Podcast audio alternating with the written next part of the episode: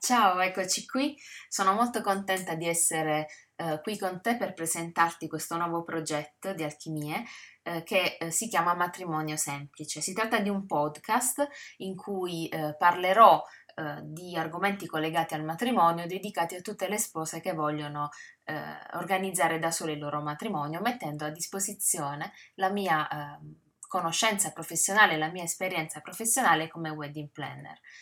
mi presento per chi non mi conoscesse, mi chiamo Claudia Carbonara, sono una wedding planner, sono la eh, titolare, co-titolare eh, di Alchimie, un'agenzia che ha sede in provincia di Bari. Infatti, come potete sentire dal mio accento, eh, sicuramente le mie origini baresi eh, sono più che evidenti e eh, ho iniziato questo nuovo progetto appunto con l'intento di trasmettere, di condividere, di confrontarmi eh, con voi eh, su queste tematiche collegate all'ambito dei preparativi del matrimonio, ma in generale eh, a tutti gli eventi.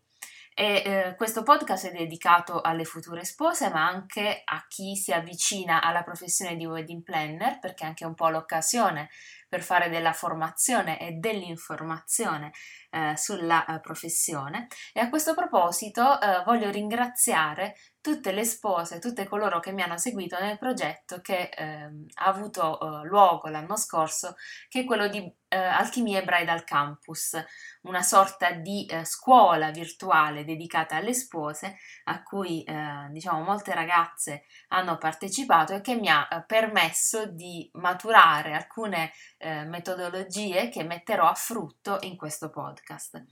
eh, innanzitutto uno dei motivi per cui è un podcast è proprio eh, l'esperienza pregressa di Alchimia Bridal Campus perché eh, tra i vari contenuti che ho proposto l'anno scorso, quindi eh, ebook, video su YouTube e podcast, quest'ultimo mezzo è stato quello da voi più eh, apprezzato e più seguito, quindi questo mi dà eh, un um,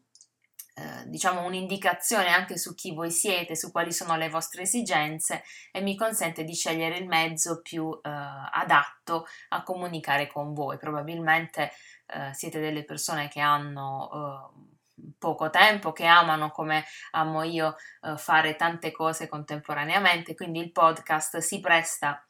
ad essere ascoltato magari in palestra, non so, io in genere ascolto eh, podcast mentre sono sul tapirulan oppure alla guida o mentre uno, eh, non so, mm, si occupa delle attività eh, sue quotidiane e quindi consente di fare due cose contemporaneamente che è un po' un, un grande sogno per chi come me vorrebbe avere una giornata di 48 eh, ore, non di 24.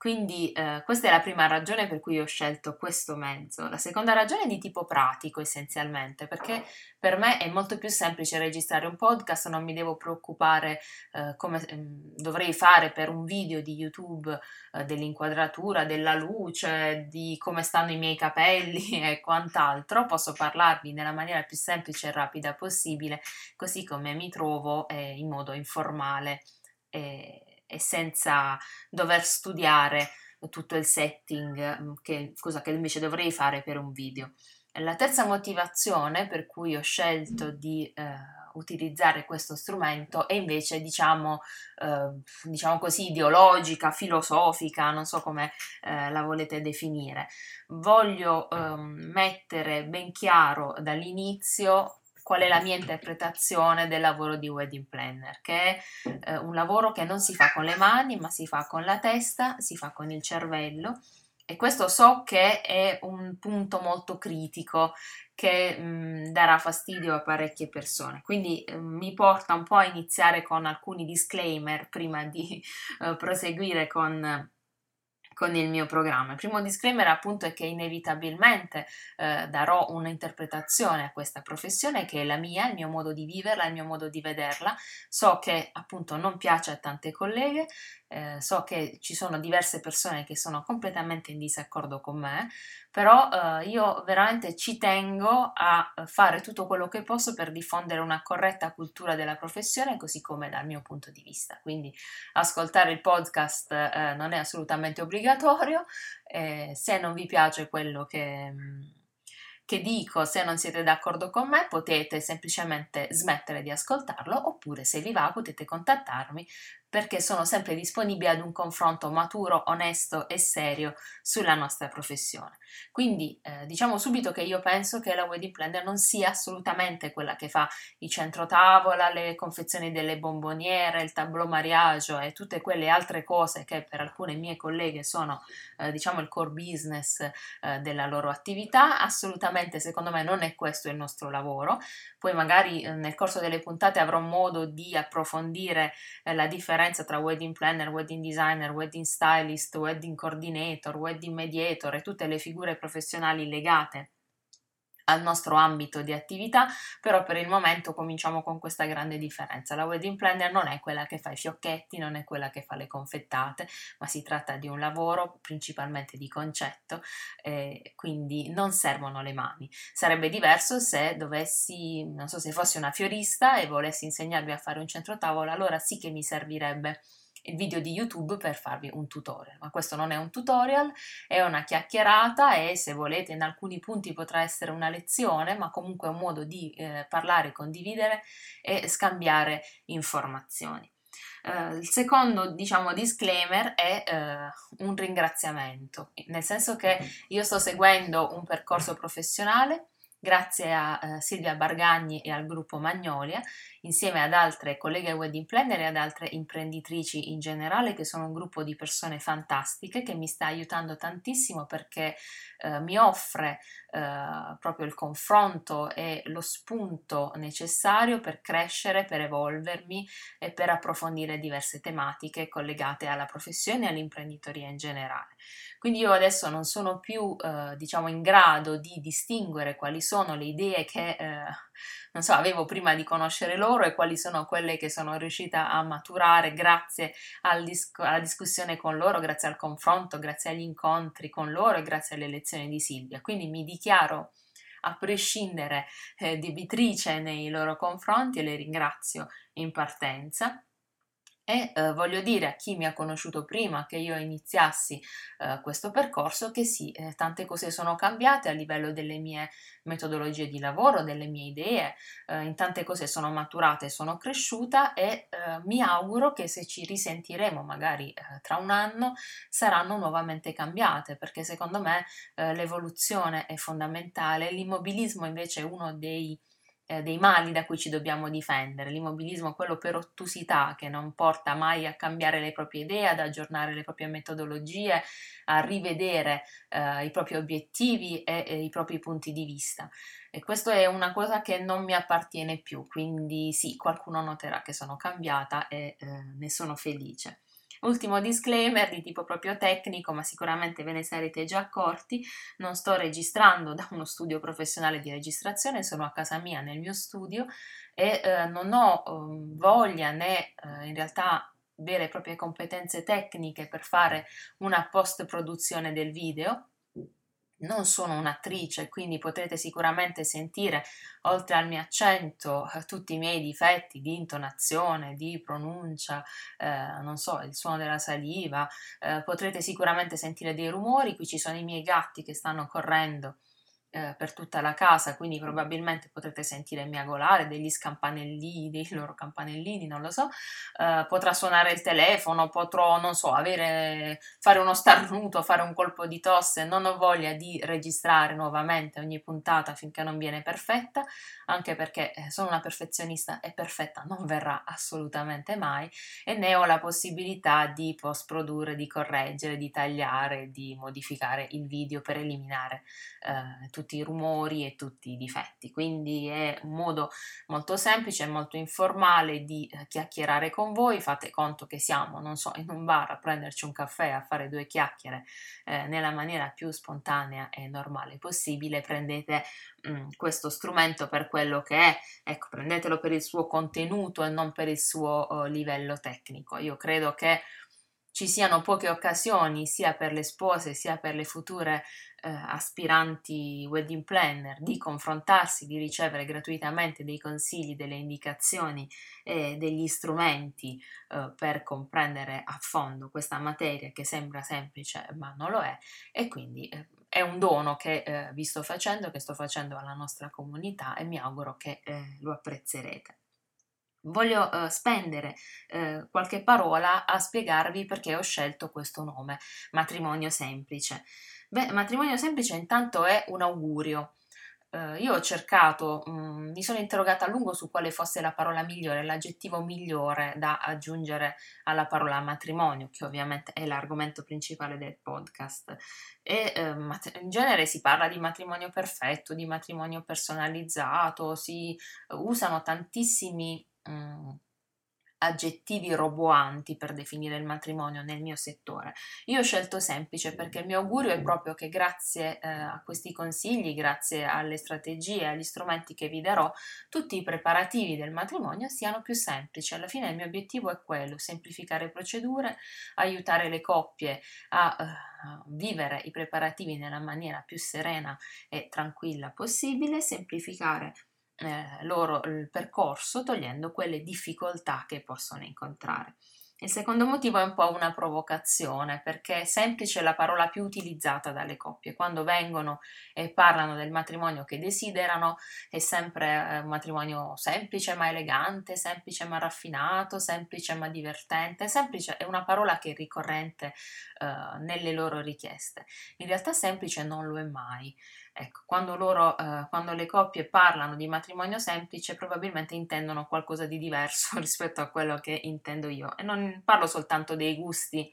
che magari portano loro a considerare semplice una cosa che è boh, tutta tempestata di Swarovski, ma semplice.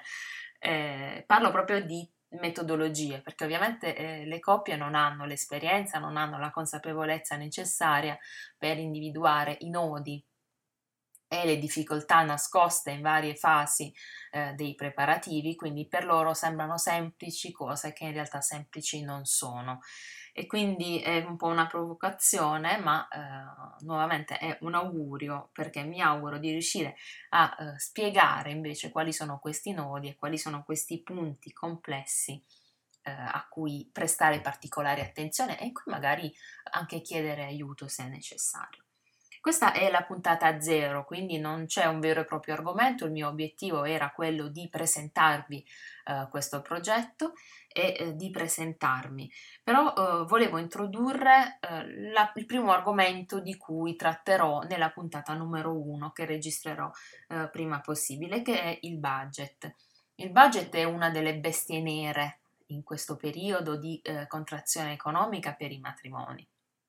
ed è qualcosa che mh, mm, preoccupa eh, particolarmente le coppie e le loro famiglie, quindi mai come in questo periodo eh, fare un corretto piano di budget, studiare approfonditamente il budget è fondamentale. Ovviamente questa operazione andrebbe fatta prima di iniziare i preparativi, almeno in forma eh, diciamo generica e schematica, è chiaro che non si può scendere tantissimo nel dettaglio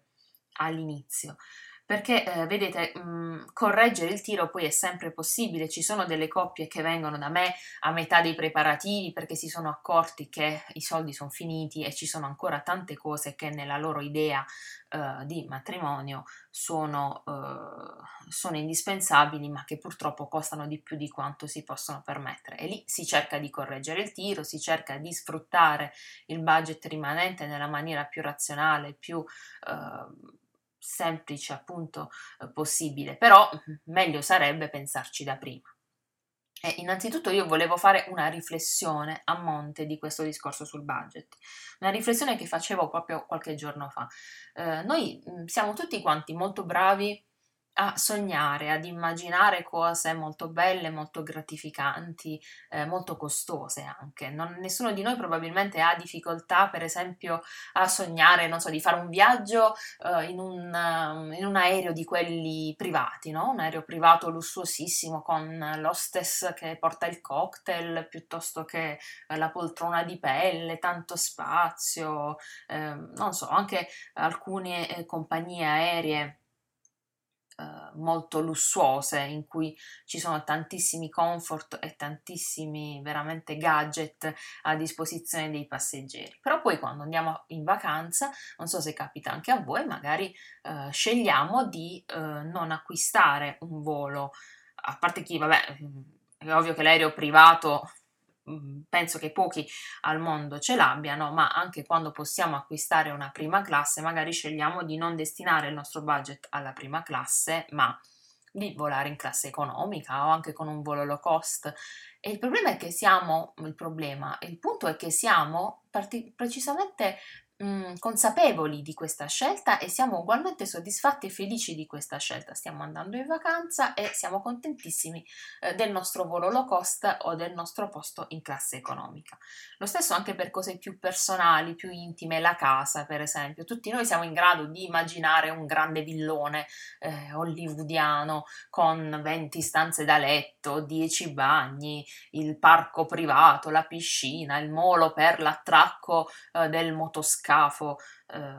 super lussuoso, però poi magari siamo perfettamente consapevoli, perfettamente felici del nostro appartamento, magari acquistato, arredato con tanti sacrifici, ma comunque nel limite dei sacrifici eh, che ci possiamo permettere, che comunque ci godiamo con gioia, con amore e con felicità. Non so perché, ma quando invece si parla del matrimonio, c'è quella parte del nostro cervello che eh, è deputata a mh, mm,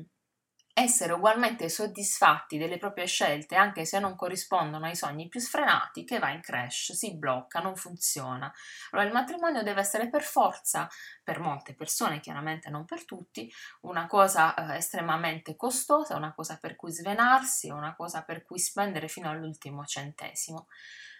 Mm, e tutte le soluzioni eh, di minore costo, di minore anche valore,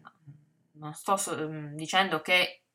eh, il prezzo non corrisponde ad un valore, in molti casi sì corrisponde ad un valore, però tutte le soluzioni di minore valore eh, vengono percepiti come una privazione troppo grande, come un qualche cosa da sfuggire ad ogni costo che è deprimente, è avvilente. E c'è proprio una, una, parte, secondo me, della nostra mente che va in, in blackout e non capisco sinceramente perché. Se mi devo dare una spiegazione, penso che sia un po' per quella storia del matrimonio che è il più bel giorno della nostra vita.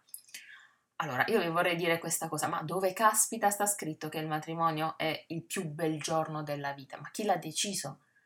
Ma, do- ma dove mai l'avete letto, a parte sulle pubblicità delle mie colleghe eh, wedding planner o delle sale ricevimenti e degli altri operatori per il matrimonio? Non è vero, anzi, per fortuna non è vero, perché se fosse l'ultimo giorno, il più bel giorno della nostra vita, a parte che uno può sapere qual è il più bel giorno della sua vita solo se è morto, perché fino a quel momento non ne può essere certo e non può esserne sicuro. Ma altrimenti, se così fosse, uno che cosa dovrebbe fare? Si dovrebbe suicidare il giorno dopo, perché ormai ha raggiunto il culmine della sua esistenza e non ha più niente a cui aspirare. Ci sono tante persone che definiscono il più bel giorno della loro vita in maniera estremamente diversa, tante mamme dicono che il, bel del, il, più bel giorno della loro vita secondo loro è stato quello della nascita dei figli, eh, c'è chi ha par- una particolare concentrazione sul lavoro che dice no, il più bel giorno della mia vita è quando ho ricevuto quella particolare promozione, eh, c'è gente che, per cui magari il più bel giorno della vita è eh, quello in cui hanno sconfitto una grave malattia. Ci sono tanti bei giorni nella vita, io mi auguro che il matrimonio sia per voi un giorno bellissimo, indimenticabile, figuratevi, faccio questo lavoro, quindi sicuramente ci tengo che sia un giorno bello, indimenticabile, all'altezza dei vostri sogni e desideri, ma non il più bel giorno della vostra vita, un bel giorno della vostra vita. E poi non è neanche vero che eh, è una cosa che mh, mm, avviene solo una volta. Certo, questo è l'augurio che si fanno tutti è l'augurio che io faccio a tutti, che il matrimonio sia quello, che non, non bisogna uh, passare attraverso uh, il difficile, um, diciamo, il punto um, complicato e difficile di un divorzio con tutto quello che ne consegue. Questa è una cosa che io non auguro a nessuno, però di fatto avviene. Ci sono tanti secondi matrimoni, terzi matrimoni, c'è tanta gente che ha vissuto più volte eh, questa emozione senza, mi sembra, eh, subire poi chissà quale eh, trauma. Quindi non è assolutamente detto, certo è auspicabile, uno se lo augura, ma non è assolutamente detto. Eh, forse, ecco, a pensarci bene, l'unico giorno, l'unica festa che assolutamente non può tornare più è il compleanno. Perché uno una volta sola compie, non so, 25 anni, poi ne compierà 26, ma i 25 non torneranno più. Quella è l'unica certezza che abbiamo. Però per il compleanno noi facciamo delle feste come quelle che ci possiamo permettere nella maniera più allegra, più eh, lieta e più mh, mm, conforme a noi, al nostro gusto, alle nostre eh, cose privilegiate, tipo di festa eh, prediletto, ma senza stressarci come per il matrimonio. Invece quando matri- si tratta del matrimonio entrano in gioco una serie di ansie, una serie di imposizioni sociali, una serie di ehm, fonti di stress, di difficoltà, di intromissioni esterne che rendono i preparativi invece che un periodo eh, positivo qualcosa veramente che prima finisce e meglio è perché si arriva ad un certo punto e non se ne può più. Io mi auguro di riuscire ad aiutarvi a uh, vivere questo periodo in una maniera diversa e eh, di approcciarvi proprio in generale al matrimonio in una maniera diversa. Detto questo, e, eh, parliamo un po' mh, mm, del budget. Beh, è un po' come fare mh, mm, il piano delle spese di casa, no? Quindi quali sono le entrate e quali sono le uscite. Quindi prima ancora di parlare di quali sono le uscite, bisogna vedere quali sono le entrate. Lì decidete eh, soltanto voi. C'è chi eh, riceve un aiuto dai genitori, per esempio, chi ha dei risparmi da parte, chi semplicemente vuole investire quello che di volta in volta riesce a mettere da parte eh, mese per mese, quindi bisogna stabilire eh, quali sono le entrate. C'è chi, per esempio, chiede eh, dei regali in busta agli invitati. Sì, lo so che il Galateo dice che non si dovrebbe fare, però ormai pazienza. Si fa, lo fanno tutti, anzi alcuni invitati lo percepiscono anche come un problema di meno perché non sapevano che cosa regalarvi, almeno vi mettono i soldi nella busta e via. Quindi dovete avere ben chiaro all'inizio eh, quanto vi possono Uh, per esempio dare ai vostri genitori, esattamente chiedetegli di uh, specificare una cifra.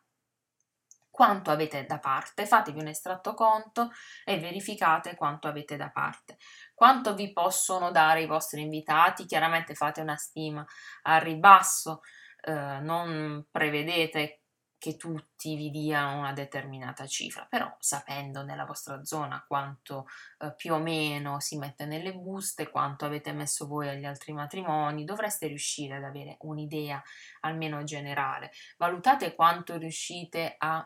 mettere da parte ogni mese e chiaramente il punto non è eh, come dicevo prima, quanto potete spendere, ma quanto volete spendere perché non essendo il giorno più bello della vostra vita, potete anche decidere di non spendere tutti i soldi che avete a vostra disposizione, ma di destinarli ad altro.